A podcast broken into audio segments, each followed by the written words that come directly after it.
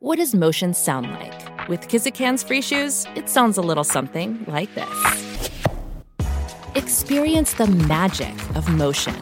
Get a free pair of socks with your first order at kizik.com/socks. You're listening to Scaling Up Services, where we speak with entrepreneurs, authors, business experts, and thought leaders to give you the knowledge and insights you need to scale your service-based business faster and easier. And now, here is your host, business coach Bruce Eckfeldt. Are you a CEO looking to scale your company faster and easier? Check out Thrive Roundtable. Thrive combines a moderated peer group mastermind, expert one on one coaching, access to proven growth tools, and a 24 7 support community. Created by Inc. award winning CEO and certified scaling up business coach Bruce Eckfeldt, Thrive will help you grow your business more quickly and with less drama. For details on the program, visit eckfeldt.com slash thrive. That's E-C-K-F-E-L-D-T dot com slash thrive. Welcome, everyone. This is Scaling Up Services. I'm Bruce Eckfeldt. I'm your host. And our guest today is Jonathan Kiekbusch. He is Managing Director at I2W and also of SEO Butler. We're going to talk to him about how to build your business by generating more audience, generating more activity, top of funnel. How do we really amp up sales by getting out there and figuring out how to get more leads, how to turn those leads into clients, how to make sure that we're getting better clients. Always, I think, a challenge uh, for every company who's trying to scale, but certainly for services, this can often be a real constraint. It can really kind of hold a company back. And get, getting this right can really be a game changer, can really kind of unleash the growth of a company. Uh, so I'm excited to have the conversation. I always find that it's not easy. there's usually some strategic questions you got to get right too. But, you know, knowing the strategies, knowing how uh, what options are out there in terms of marketing, in terms of kind of really growing awareness and growing leads into the business is going to be key. With that, Jonathan, welcome to the program. Hey, thank you so much for having me, Bruce. Yeah, thanks for being on. So before we kind of dig into, you know, marketing and SEO and how to generate leads, let's learn a little bit more about you, your backstory, how you got into this business. Tell us, how did things start for you? Sure. Let me try and condense it down so we don't spend the whole half an hour. I'll give you the cliff notes. I, yeah. I hide it extremely well, but born and raised in Berlin and Germany, and I actually left Germany when I was 16. Um, okay. I, I, I, dropped out of school and I um, I moved to India of all places. Wow! I was I was like I, I you know I want something different. I want to just get away and, and sort of figure stuff out. Mm-hmm. Uh, while I was out there, that was the first time I really got introduced to like tech and IT, which is bizarre because you know yeah. uh, early days India was very behind in in a lot of ways. But I got introduced to web design and that kind of stuff. And again, I promised to keep this short. So I left India three years later and I got the opportunity to move to the UK because I was headhunted by this British business that mm-hmm. um, wanted me to do sales for them. And one of the prerequisites was that I could sell to the DACH countries, which is Germany, Austria, and Switzerland. So uh-huh. speaking German, that I could work with their Indian back office. Well, I'd just come back from India. And I, like, this parole was perfectly like, designed it, for you. it was literally designed for me, and that I'd be willing to move to the UK. And I was like, well, yeah, check, check, I'll, check. I'll, yeah, I'll take that. um, so I moved over and I was with that company for one and a half years, and it was amazing. You know, I went from account executive to director of sales for Europe. But the problem is that this was around 2008, and the bubble had burst, obviously in the oh, US, and, and yeah. you know it was it was tough. These guys had seven offices in the US and just one in the UK, and we took a huge hit. And so, to cut a long story short, I was I was made redundant, and um, so I really I was kind of sick of it. You know, I had also been commuting into London, and it was like being in a big smoke and and just. Mm-hmm busy, busy, busy. And so I, I, was like, I want to do something totally different. And I started a security company, actually, like physical security. Interesting. And I saw this, I saw this opportunity in the market where in the UK, the physical security business was still dominated by these sort of big, aggressive guys that yeah. weren't suitable for all the the requirements that were out there. So I started what I called a boutique security company. And so we took on uh, jewelry chains, we took on high end events like polo games and like catwalk events and stuff like that, where they just wanted people to be a little bit better presented and, and that kind of stuff. We did some bodyguarding and surveillance and all of that exciting stuff. And I did that for the best part of three years and built that up from the ground. And I enjoyed the work, but I hated the business. It's mm. a very tough business to run. You know, yeah. you're dealing with, on the one hand, very unreliable staff, and on the other hand, very difficult to deal with clients. Yeah. Clients yeah. that want the world, but will pay, you know, six months late and that kind of oh. stuff. So, nightmare. And I know. And so, yeah. towards the end of that journey, I started looking back at the tech world and going, I really want to get back into this, but I want to do it right. I don't want to be employed. I really have enjoyed working for myself in the security business. And I was just starting to look for opportunities. And so there was this guy that I'd done a couple of projects with that was uh, an SEO guy. And I was like, man, there's got to be an opportunity in that market. And so we, we actually started initially with a content writing service because that mm-hmm. was the gap in the market that we'd found. And um, we were actually serving other marketers. So we yeah. were like, what do all of these marketers need and what do they struggle to sort out? And one of those things was content. And so we just hired some freelance writers and helped the, the clients scope stuff up and helped the writers organize the work basically. And we were just in the arbitrage of sitting in between and connecting the dots. Mm-hmm. And from there it just grew. We started adding more services and then eventually we found the the SEO agency. And then a couple of years ago now I actually bought that partner out of the business. And um, and here we are today with SEO Butler being sort of our productized service business that I always call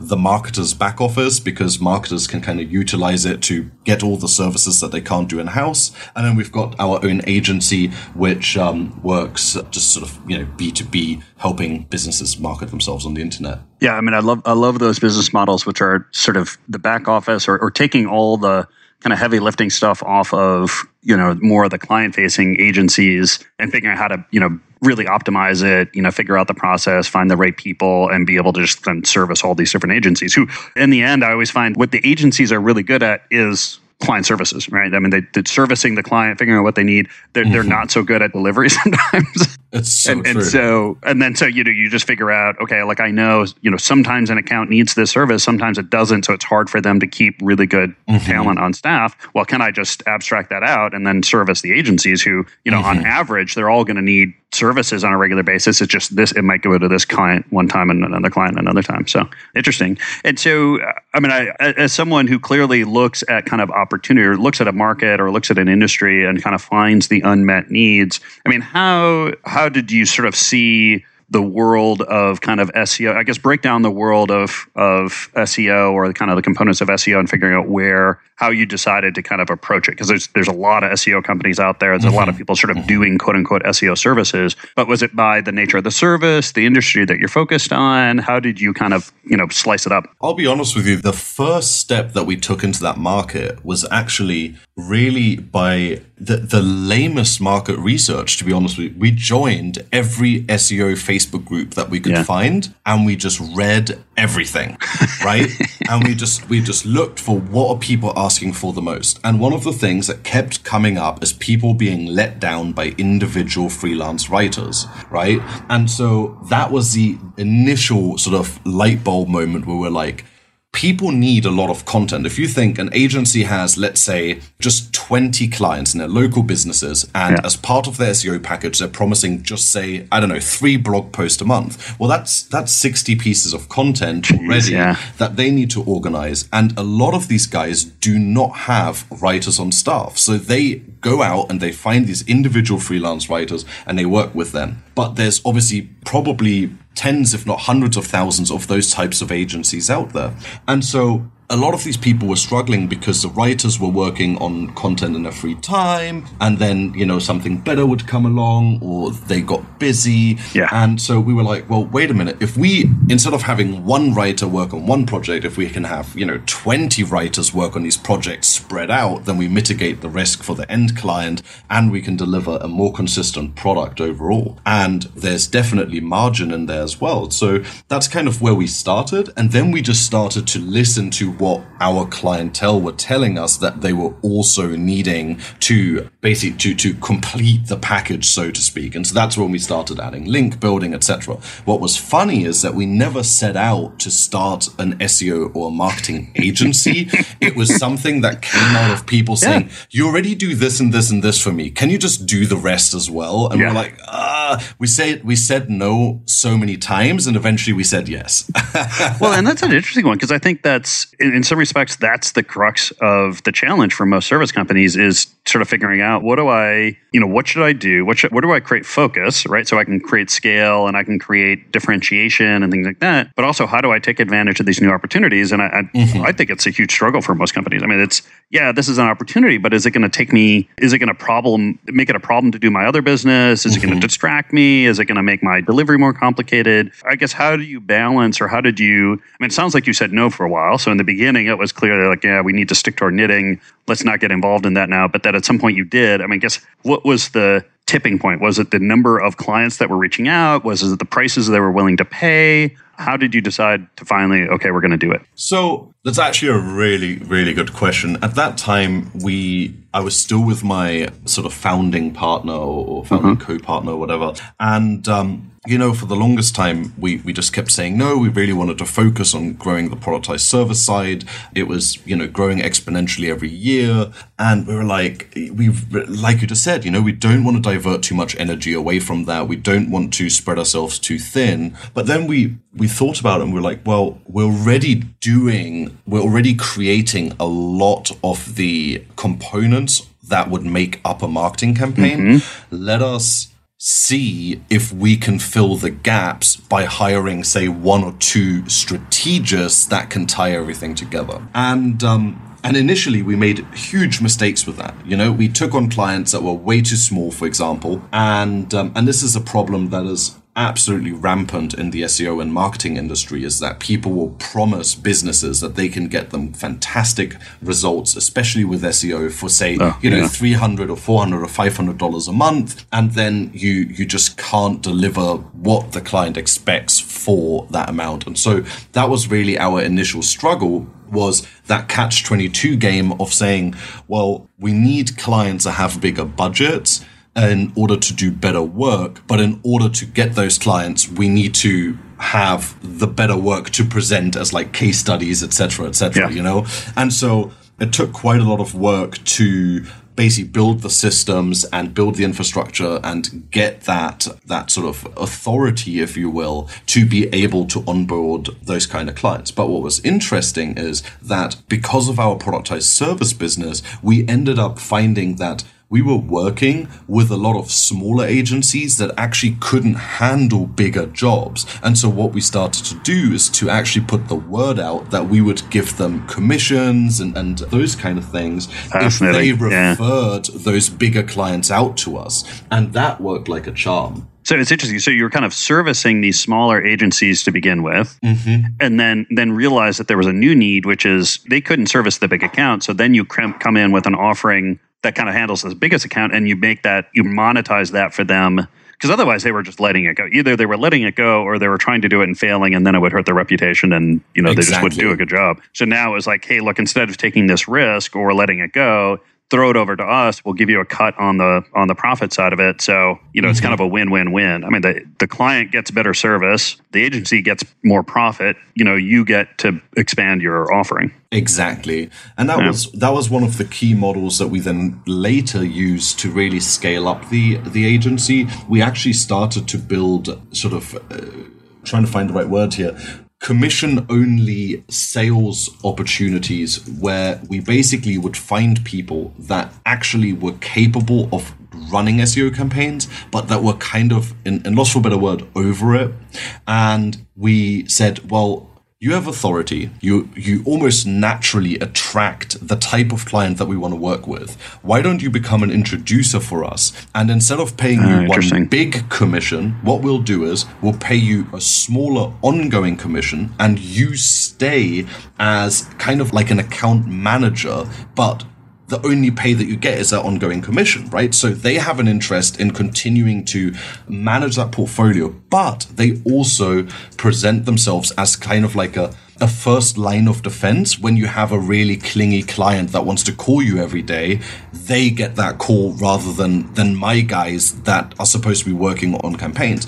And so that was a little bit tricky to set up, but once we had ironed it out, it became the sales machine that only costs us money if it's making us money. That's an interesting one because I think that kind of lead, you know, kind of lead account strategy is hard for, for most companies because it does it takes up a lot of time or it potentially can take up a lot of time and, and it's hard to scale. I mean if you're if you're doing your own, you know, if you're hiring your own salespeople, you know, it's it's hard because you've got to pay base salaries, you've got to pay mm-hmm. commissions, especially in the beginning. It can be really make or break for a company to really get an investment. But in this case, you know, it's while like I'm sure in the end you're paying a bit of a premium Sure. it ends up being uh, you know very low risk and much more scalable in terms of you know if you just look at the business model right? Because you can always go out and find other influencers and you know you've already kind of got the deal model structured and set up and you just onboard them and you know if they like it they do more. If they don't they bow out and you just cycle through them yeah i think it's a brilliant sort of lead generation strategy and then allows you to focus on what you do really well which is developing and running the campaigns Exactly. And that was really our goal all along was that, you know, we understood and, and especially from my previous roles, I really understood that if you hire a um an, you know, a new sales operator, the lead time for them to really be functional and for them to be getting you a return on your investment is quite long. And if you're a small business, that time can be really vital, right? And the money more more importantly. Yeah. Oh, excellent. And in terms of, I'm curious, as you've looked at these influencers, what have uh, of their particular quality? I mean, you mentioned this thing that they were kind of over it. um, like, is that the kind of the real kind of condition that you're looking for, and how do you find that? Like, what? How did that serve you, or how, once you kind of found that kind of attribute of this i'll call it a customer. It's really kind of a, a, referral lead referral kind of person. Like how did that affect how you approached them how you set up the agreement like how you structured your service? Give me a little insight on how you really tailored that. Sure. So the the first thing that we'd always look out for is to actually try and find people whose almost like whose work or work ethic we could see from the outside, right? So in our business, that's of course a little bit easier because everything's online, and so I can, you know, I can look at your your website, or I can look at the um, the the work that you that you're talking about, the questions that you ask, in the, for example, in the Facebook groups or the forums or whatever, and um, and then we would just try to identify the people that are either dealing with a lot of small projects where we think that they might be getting the odd bigger project that they can't handle, or vice versa. There are also people that deal with much bigger projects than we do, where we know that the clients that are in our sweet spot would be too small for them. And so we would look for that. Hmm. And then start the conversation by being quite blunt and saying, you know, this is kind of what we're looking at, and here's how much you could be making from these people basically passively and is that something that you'd be interested in? And then basically what we what we do is we train them up to do like a lead qualification process where we want them to have the in- initial conversation with any lead that they get. So mm-hmm. in order to weed people out that are not going to fit our sort of criteria. And then we'll jump on a second call with that lead where we start looking more at the numbers and we try to close them and all of that. But ultimately after that point we do all the work and they do the majority of the communication.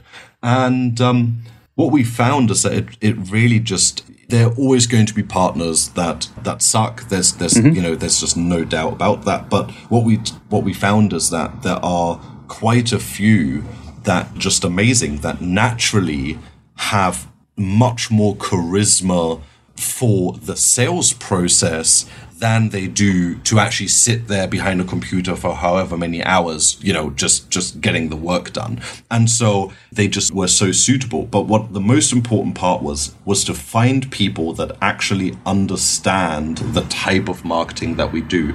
And that was really the the main point of it was to not just hire someone that's good on the phone trying to sell stuff, but somebody that can actually explain it to the lead. Yeah, it could be kind of a, a strategic advisor mm-hmm. to them and, and then then use your kind of the engine that you have to be able to then execute on it. I'm curious. I always find that as businesses grow, their kind of limiting constraints or the challenges will flip on them a little bit. And it sounds like, you know, as you kind of solve the lead generation or the client facing kind of side of this, what became the next kind of challenge for you? Like as it was like, oh, okay, well, we seem to have that figured out. Like where did that issue, where did where did the constraint or where did the problem shift on you in terms of what the next kind of thing was that was going to hold you back in terms of building the business? Sure. So the hardest thing was we we started off totally remote, right? So our team was was completely remote, and that was more for uh, budget reasons than anything else. Mm-hmm. And I think about three or three and a half years into the business, we then decided to actually get a physical office and, you know, kind of scale that way. And what we found was that our biggest issue with doing that was that we were really struggling to find the talent that we needed in a hyper local space. And the reason for that was that especially in the location that our office is in, which is in Brighton, which is just one hour south of London, mm-hmm. we were always competing with the big London firms. And so let's say that, you know, there's a, an SEO strategist that's got five years experience. They would probably be getting 10 or 20,000 pounds a year more just by taking the train into London mm. instead of, instead of working locally. And so it was just insanely expensive for us. Yeah. And so what we had to do is we had to change our vision there a little bit to basically keep the management structure here in the UK and then hire all over the globe for the right kind of person instead of the right place. Yeah. Well, and, and yeah, I mean, that changes the game though, because once you do that, now you're, you have a global talent base. exactly. And, and so it opens you up to much more affordable labor, first of all, much higher, much higher quality because, you know, not even just talking about internationally, but just alone within your own country, being able to hire someone that's across the country opens up so much more opportunity than just looking in, say, a 10 mile radius of your office. Yeah. Um, and so that was a huge game changer for us. And, you know, now we work with a bunch of people in the US, in the UK. We've got a bunch of expats that live out in Asia. And it's, sure. it's just, it's fantastic. Yeah. Yeah. And in terms of, you know, the companies you service and kind of the strategies you use, I mean, if you're a service based company out there these days, you know, looking to grow and scale, how how do you look at in terms of the services that you offer how do you help companies? What what is the what is the value that you generate for them and how can companies really kind of consider this as a potential solution? Sure. Well, so the majority of uh, companies that we work with, US based, we do help a, a fair share of um, service based businesses, local, national, uh, and then we help a lot of online businesses as well, so like e-commerce stores and, and sort of other productized services and stuff like that. But the really the most important thing that we try to help people with initially is to try and understand actually where should they spend their budget on when it comes to digital marketing because that tends to be the hardest decision making process and also something that the majority of marketing agencies either don't care enough about or aren't honest enough about. Because what you'll find is a lot of times, if you contact an SEO agency, they will tell you that running an SEO campaign for whoever the company is is the best idea. And if you contact a Facebook ad agency, they will tell you that Facebook ads is the best thing to do, etc. Yeah. And the, the problem is though that when it, especially when it comes to smaller businesses, so you know, say the two, three man trade business, for example, that just wants to get a couple more jobs to to slowly grow, maybe put another truck on the road, whatever it might be. It's really important to make that decision before you start investing your hard-earned money, especially because of the impact that that investment will have on the business as, as well as on everything else. And so the first thing that we always try to do is to try and identify what are what are the needs of that business and how long can they invest that amount of money to see results without it, you know, having a major effect on the business. And so, for example, if let's say, let's just say it's a local plumbing business. Let's just mm-hmm. keep things simple. And that yep. local plumbing business comes to us and say, look, we're doing fantastic. Our books are busy. We are only now becoming aware of how important SEO is. We have no immediate needs, but we want to start investing into it to build something for the future. Well, fantastic. Well, we can work on that campaign. And if they only start seeing results in six months' time because they haven't ever done anything on their website, nothing is going to change for them. They are A OK. But on the contrary, if that same plumbing business came to us and said, look, we're a startup, we don't don't have an existing client base, we're absolutely desperate to get some work, we something has to happen quick and in a hurry, we would never recommend them to go with SEO because of the lead time that it has and yeah. because of the limited budget that they might have as well. We would then say, well, you know, you should probably consider maybe um, Google ads or Facebook ads or whatever the strategy might be, depending on the product or service that they're offering. And what we found is that that honest approach has helped us build incredible relationships, get a lot more referrals, yeah. and um, also keep a happy client base. Because ultimately, of course, we could say, "Yep, SEO is the way to go for you." yeah. we, you I'll know, take your money. exactly, take yeah. the money. But the problem is the churn rate would just go through the roof because they're not going to get the results, and, that, and we honestly know that, and so does every other SEO company if they were honest about it. Yeah. Uh, and so that's really, really helped us scale things out from there. Yeah, and is there any like like industry or situation or geography, any, anything that you've learned that this is there's kind of untapped potential, or um, you know that that SEO is still or is particularly useful, and versus other industries that you know maybe it's you know it's a highly developed market and it's really competitive and everything. Anything that you've noticed there? Sure. So, I mean, especially for service businesses in smaller cities, I think that SEO is still really, really important because it's a much less competitive market. So, you're going to see results quite quickly and you're actually likely to dominate your town because, you know, when you're looking at cities of, say, you know, 150 to 500,000 people, the likelihood of there being hundreds and hundreds of businesses doing the same thing as you do that are doing their marketing right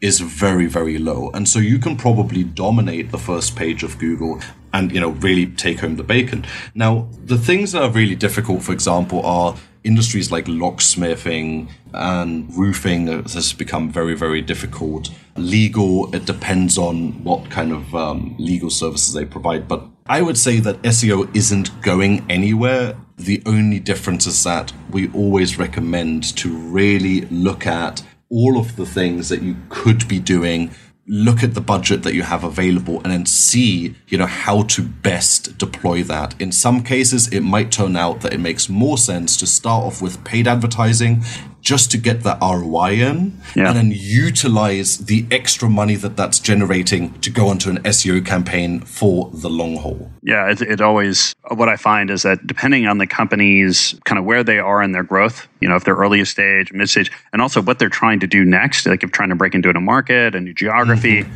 like all these things come into play and you kind of, you do need to kind of assess all the different strategies you have in terms of lead generation and marketing and then, you know, make sure that you're finding the best one. But honestly, things change. I, I find that about every six months or so, sometimes every quarter, you need to kind of assess like is this strategy still working? You know no. if it is great let's double down for another quarter. But if not how do we take a step back and say hey look maybe it's time for a new strategy or a new approach on this and then i think that's where things can change right? Your position can change what you're trying to generate in terms of leads what you're willing to invest what your horizon is like all those things will change the models that you can um, apply. 100% and i think yeah. that what's super important for businesses to understand that a lot of them are still struggling with is that Right now, we're looking at really three main ways of advertising, especially service businesses, especially local businesses, which is, you know, PPC, so that's Google ads, then uh, Facebook ads, and lastly, SEO. And then obviously, you've got all the traditional stuff like print and, and media buying and stuff like that. But when you look at those three, you have three different intent levels. And that's something that a lot of people are still struggling to understand yeah. is that PPC, so Google Ads, means that somebody has searched for a query that you're able to service. And that's why usually the cost is quite high because you're, you know, you're supposedly only getting clicks from people that are actually searching for your your product or service. So, yep. you know, if I'm a roofer in New York, then I would probably service keywords like roofer New York, etc. And so that's the highest intent level. And then you've got Facebook ads, which is the polar opposite of that, where you're not really on Facebook to buy anything or to find a business. You're on Facebook to, you know, watch cat videos or whatever. And so we're, we're, we're disruption marketing. We're breaking up the flow of somebody scrolling through their newsfeed. And that's why yeah. it's so important there to have great creatives and to break, to have something that is you know, attention grabbing. And that's why you'll find that businesses that understand storytelling will do best usually, right?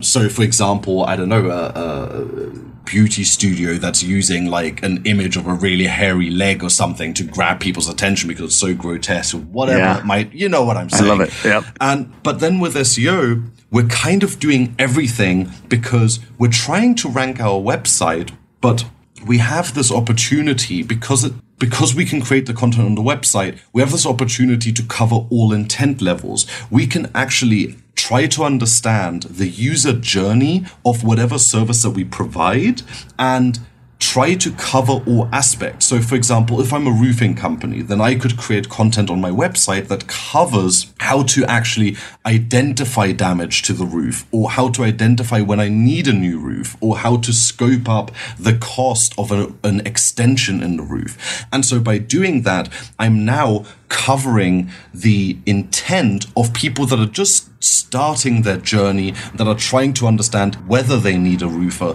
instead of the people that already know it and that are making the call to make a purchase. And yeah. every business can do that. There's a fantastic example of that. There's a company called TransferWise that are an international money transfer service. And when you look at their blog, they have a couple of million words of content on their blog. And what they cover is literally everything to do with the lifestyle of somebody that may need to transfer money at some point, including things like research on how to find the right school to go and study abroad, because yeah. they know that when that student arrives abroad for their year away, they will call mom and dad to send them some money. Yeah. yeah no, you know? it's great. It's like kind of thinking through, okay, what are the precessors to that event and how do I create content for that to gain their attention? Because I know, or there's a high likelihood, or there's a high correlation between people that have that problem that end up having our problem. And so can we can we seed this appropriately? Yeah, it's a great strategy. Absolutely. Jonathan, this has been a pleasure. If people want to find out more about you, about the work that you do, what's the best way to get that information? The easiest way is to go to seobutler.com. You can find everything there, including my contact details. And um, yeah, I'm always really, really happy to chat shop and uh, problem solve and, and figure things out. And yeah, thank you so much for having me as well. A pleasure. Yeah, it's absolutely a pleasure. I'll put the link in the show notes here so people can click through and get that information. Yeah, thank you for taking time today. Great insights. I think, you know, service companies always struggle with this. And I think you've given some really good things to think about and understand where to apply it, how to apply it. And so I really appreciate it. It's been an honor. Thank you, Bruce. You've been listening to Scaling Up Services with business coach Bruce Eckfeldt. To find a full list of podcast episodes, download the tools and worksheets, and access other great content, visit the website at scalingupservices.com. And don't forget to sign up for the free newsletter at scalingupservices.com slash newsletter.